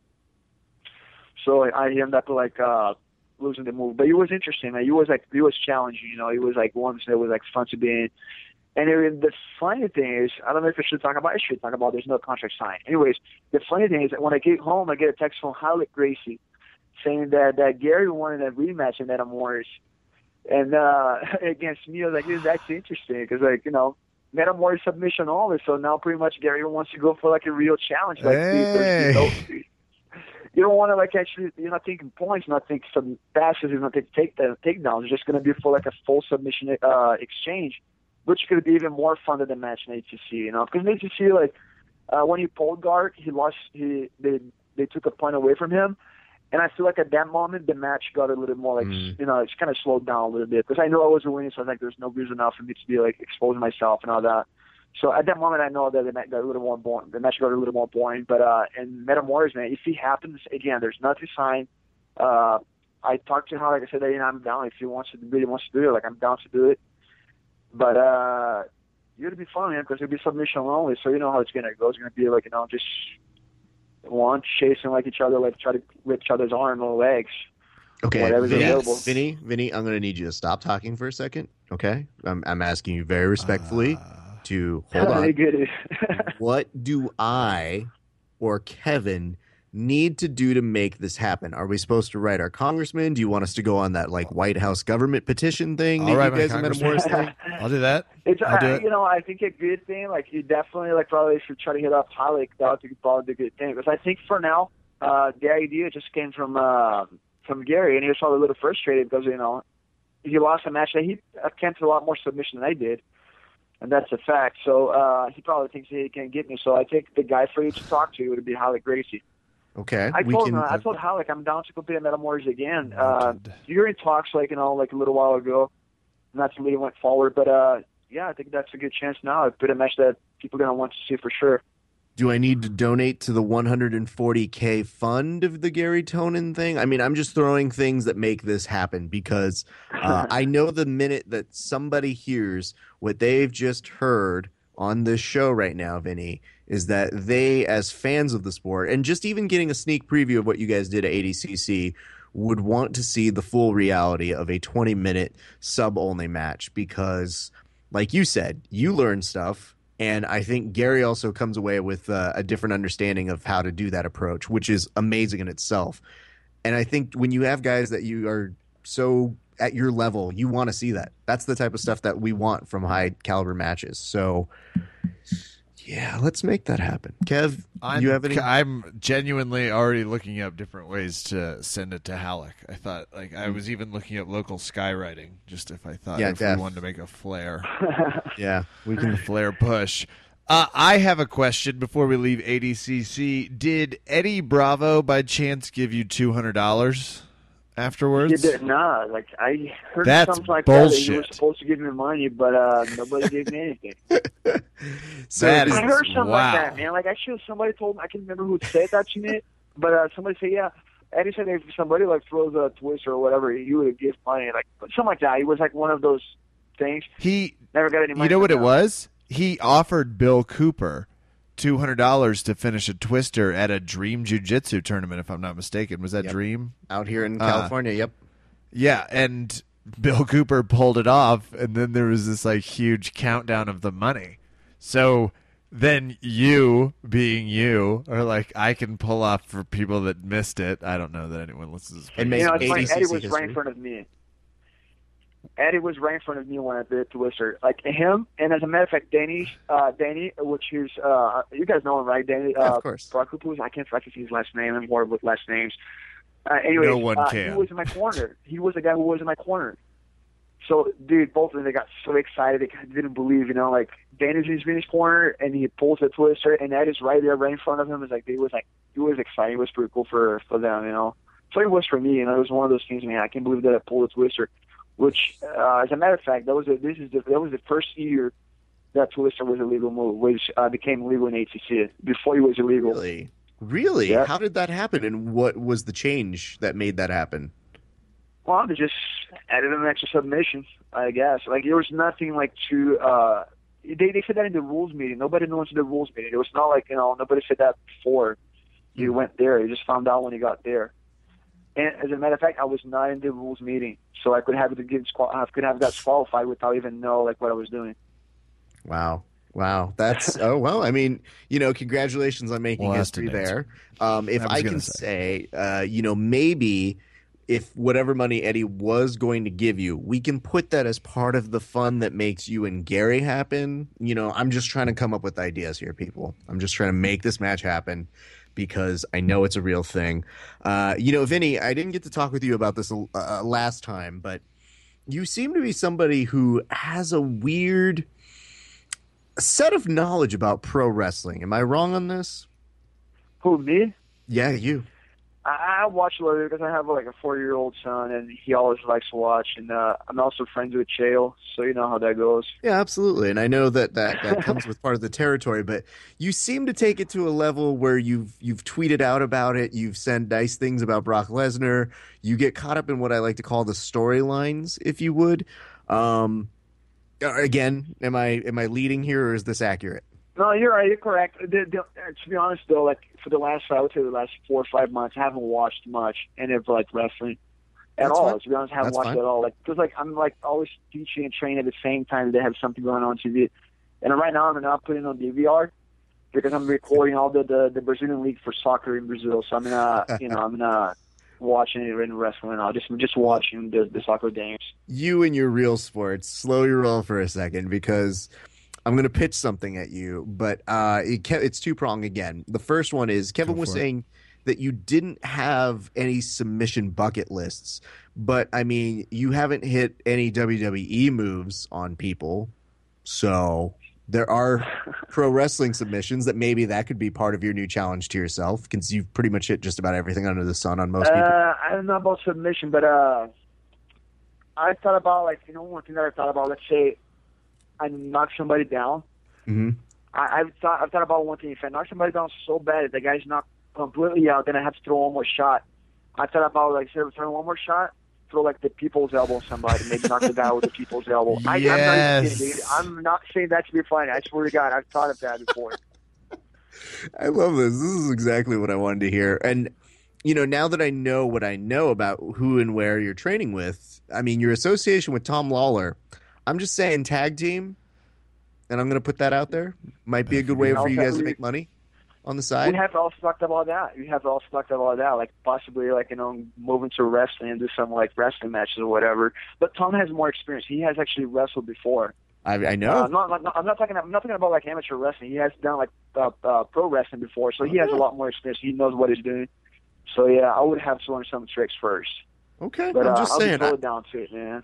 I think your your aerial assaults make that you are uh, you are a top contender for it. So I'm just putting thoughts out there, man, because I want to make sure you're always taken care of and, and getting good money, and anything we can do to always help you with that. Also, you're you're fairly entertaining, so I figure we should throw that out there too. You, you know what's funny too? Like uh, you guys wouldn't even believe that. You know Gary Briscoe, right? Yeah. Yeah, I, I was talking to him not so long ago. Like, cause, you know, he was talking about, you know, when they send those guys to Florida to train for wrestling. Uh, I think it was Ryan, like front row uh, Ryan, that he brought up my name, and Briscoe just contacted me saying, you know, are you down to do it? Do you want to do it? And it's one of those things, you know, like it, it came to my mind. I thought about, like, I thought about it, but it's just one of those things. If I have to dedicate a hundred percent to that, I'm gonna have to, like, quit fighting. That's not what I want to do now, you know. But you never know, man. Like one year, two years from now, mm. you know. Yeah. But uh, I was talking to a guy who's legit. Like I, I really, like, was really considering. You never know. I mean, I, I like that you're thinking that way. And you know what, Vinny? I just want you to, now that you have the ability to start when you're training with those purple belts and above, and they all sign the waivers, you know, try and figure out your finishing move. I think you're a creative guy. You could come up with something new. You don't strike me as a figure four person. You don't strike me as, uh, you know, a crossface person. So I don't know. I think you can use your, your genius somewhere else. Yeah, that, you know, I think I can make something Hold up on. To it. Like, uh... I have an idea. Kev, go. A heel hook bar. It's uh, got a cool ring to it. One. Yeah. But you Kevin, just... Kevin has a long uh, difficulty in understanding the pro wrestling world. Uh, it's it's, it's well like documented. You you go for something, like mm-hmm. you go for a Kimura, and he really cranks it. He doesn't realize that wrestling is not supposed to be that, you know, that intense. Yeah, I know. So, Brock Lesnar's Kimura is fairly yeah, hilarious. Whatever I say. People. He's, he headbutts people that he really cuts people, so he's one of those guys that had no self-control, and I'm afraid of being one of those guys too, so no heel hooks. In my, that's my wrestling move. No. Well, I'm, no I'm going to cross it off right now. No heel hooks, but we'll we'll keep a running tab on making something up in the future, though. I'll put good. all future I mean, ideas through ideas, man. I'll, I'll consider everything. Beautiful. I like it. Well, Vinny, you were kind enough to give us well over an hour of amazing stuff. We always we love talking to you. Um, one of the most exciting grapplers in the world, one of the most exciting M M A fighters. It's always fun for us from the jiu-jitsu world to tune in and see you beating someone up with gloves on every year in between. Uh, crazy submissions at the highest of levels grappling-wise. We haven't even talked about the fact that you might be at Worlds. You dropped that on us, which would be amazing. Yeah, we'll be keeping an eye out. That's a possibility. That's a possibility. Let's, let's see how my fight against Hamill goes. Then, uh, yeah. Of course, people, tune in. World Series of Fighting. It's the Fitch versus Okami World Series twenty-four. World Series of Fighting twenty-four. He's fighting Matt Hammy, Matt Hamill. Matt Hamill. Uh, yes, Kev. Matt Hammy's good. Yeah. Let's put Vinny, that on thank promo, you again, please. Verbal no, Tap fans. Guys, Vinny Magalhães. Yeah, thank you guys for having me on the show. It's always fun to talk to you guys. especially because I guess I like to talk a lot, and I always do. It's amazing.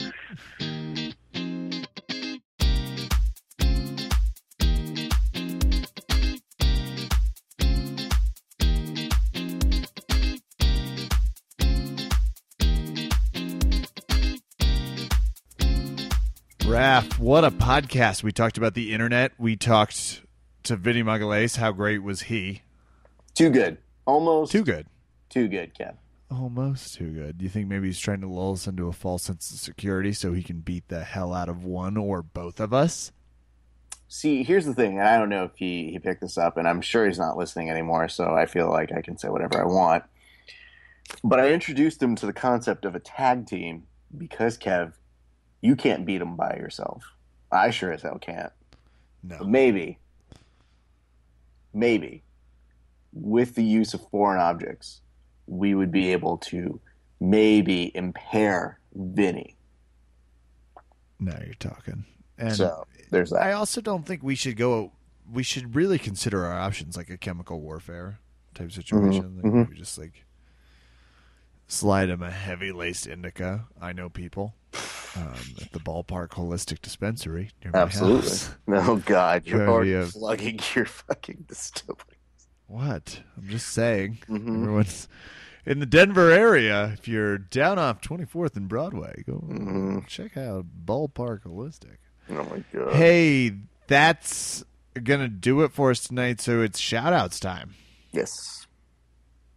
Would you like to go first? Yeah, I'll start us off. Um, I want to go ahead and give a big shout-out to Valley Martial Arts Center. Uh, Open Matt just hit it up uh, yesterday. Felt great about it. Uh, our good friend Kyle Buenaventura stopped by, who's always, always a great training partner. Um, you know, it's funny. It's like he and I, we always just kind of pick up where we left off. And uh, I like that he brought one of his friends, also happens to be named Vinny, uh, to Open Matt. And he's only been training for a few months, but... You know, when you're just kind of feeling out the person at the very beginning, I can tell him, like, he's kind of a little newer, but yeah, he wants to stand up with me. This guy wants to wrestle. Oh, he's a wrestler. Mm, all right. This is going to go well. and uh, the whole time I'm like, no, this dude's got a great base. He's He's got good movement to him. It's going to be great. And it's really just a, a full stand-up battle between the two of us. And I'm looking at this kid thinking, yeah, this kid can only get better from here. This is this is insulting at this point. And I go to him and I go, hey, man, I just wanted to let you know uh, that was pretty good. That was a lot of fun. Wrestler? And he goes, yeah, you figured that out pretty quick, huh? And I was like, yeah, you kind of kind of give that, that vibe off. Uh, I go, I hate to tell you this, but I'm I like to counter wrestle. So, and he's like, yeah, I kind of thought that too. And I was like, yeah. You should come around more. I need somebody like you to push me. So uh, we proceeded to go like another two or three rounds. And he was, I mean, just really, really good. So my thanks to Kyle for bringing him around. I taught him probably some moves that I think Brent uh, of Subconscious Jiu-Jitsu will probably yell at me for teaching him already. But good call. I mean, that's my job, is to be uh, a guy who teaches people terrible technique. Very quickly. So a pleasure rolling with you, sir. I do. I do. Uh, uh, so there's that. And again, to our good friend Kyle. Oh, the good guys over at Subconscious. I also want to give a shout out to Breakdown Academy. Uh, John always killing it with really, really good instruction over there. I look forward to getting back there as well and doing some more. And uh, I also want to give a shout out to the good folks over at Systems Training Center. Kev, do you know why? Yeah, you wrote, you, there was some sort of, I don't even what they call these stupid things, sort of gym gathering roast yes. about Marcus, and you lucky bastard, you got to help. Were you jealous that I got to roast yes, Marcus? I wow. am jealous. Well, not just what, present tense. You are jealous. Okay. I am jealous. You got asked to roast him. You, that's amazing. Like, to make fun of Marcus Kowal on stage just feels yeah. like therapy to me. It's not really, at one point I looked at him and I was like, we're all working through issues here, apparently. Um, no, I, I very nicely got asked to do it. And uh, it, we went down to a cool place, I believe called the Beatbox out in Culver City. And it was a lot of fun. We all, there was like ten roasters. We all took turns just hitting Marcus like a piñata. And the nice part about it is, you know, Marcus has a good sense of humor. He's kind of so-so funny. So it, it helps when you get all these people who have a good sense of humor. And the problem for me is I didn't know sixty percent of these people.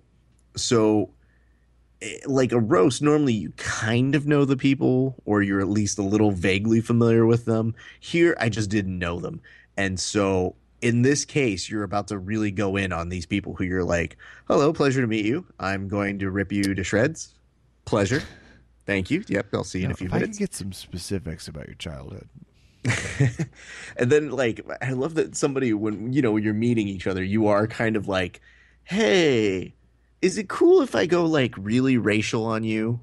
Is it, like, you're not upset by that, right? Okay, cool. Because, like, I might have compared you to, like, a kid making a clock who happens to be a Muslim or something. I just, are you good with that? Okay. Sorry. Okay.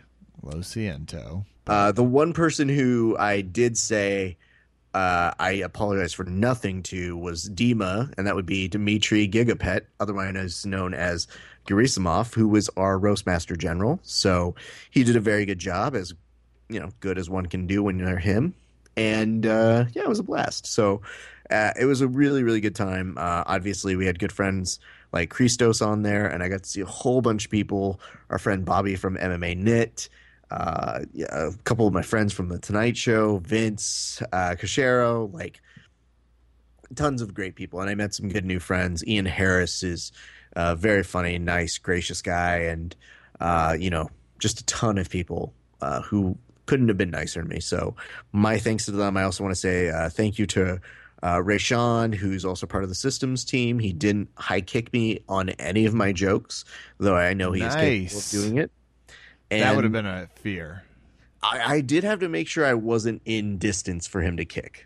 And that was a big concern for me. So, yeah, so that was a, a lot of fun. I look forward to telling them uh, more dumb jokes in the future. But, uh, you know, I just wanted to say thank you guys for the opportunity. It was a lot of fun. Hey, jealous. And that'll do it for Are me on you- shoutouts. Whoa, I do not have many. I just traveled back to the great state of Kansas, mm. where we were celebrating mm. my father's sixtieth birthday. Happy Whoa. birthday to the elder Kevin Phillips. It was a great party, Raph. That's awesome. I also got to see my niece and nephew march in a parade. Well, not march. They rode. One of them rode. One of them did walk. Got to see a football game. Got to see it all. It was a action-packed weekend, and then drove back across this great plains of Kansas that takes forever. The speed limit should be good luck, but for some reason they cap it at seventy-five. Hmm. Saw Zach Ralston, former duo oh, partner, awesome. College Speed shout-out. His lovely wife, Kim, whom I also went to school with. She was in the speech program at K-State, not speecher, but, you know. Close cousin. And their fantastic eight-month-old Lincoln, who's the cutest. He's in that stage where he's really great for, like, jiu-jitsu people because he just wants to get thrown and wrestle. And he's mostly head-heavy, so it's really great. You can you can practice your butterfly hooks. I'm just giving people some pointers. Wow. The one person babies. Kevin can beat, so, yes, he wants Finally. to take advantage hey, of it. You gotta do, like I said, the younger they are, you got to put that beating on them in jiu-jitsu because they will find you on the path to what's next. And that's going to do it for me, Raph Esparza. I'm Kevin. Thanks for listening. Good night and good fight.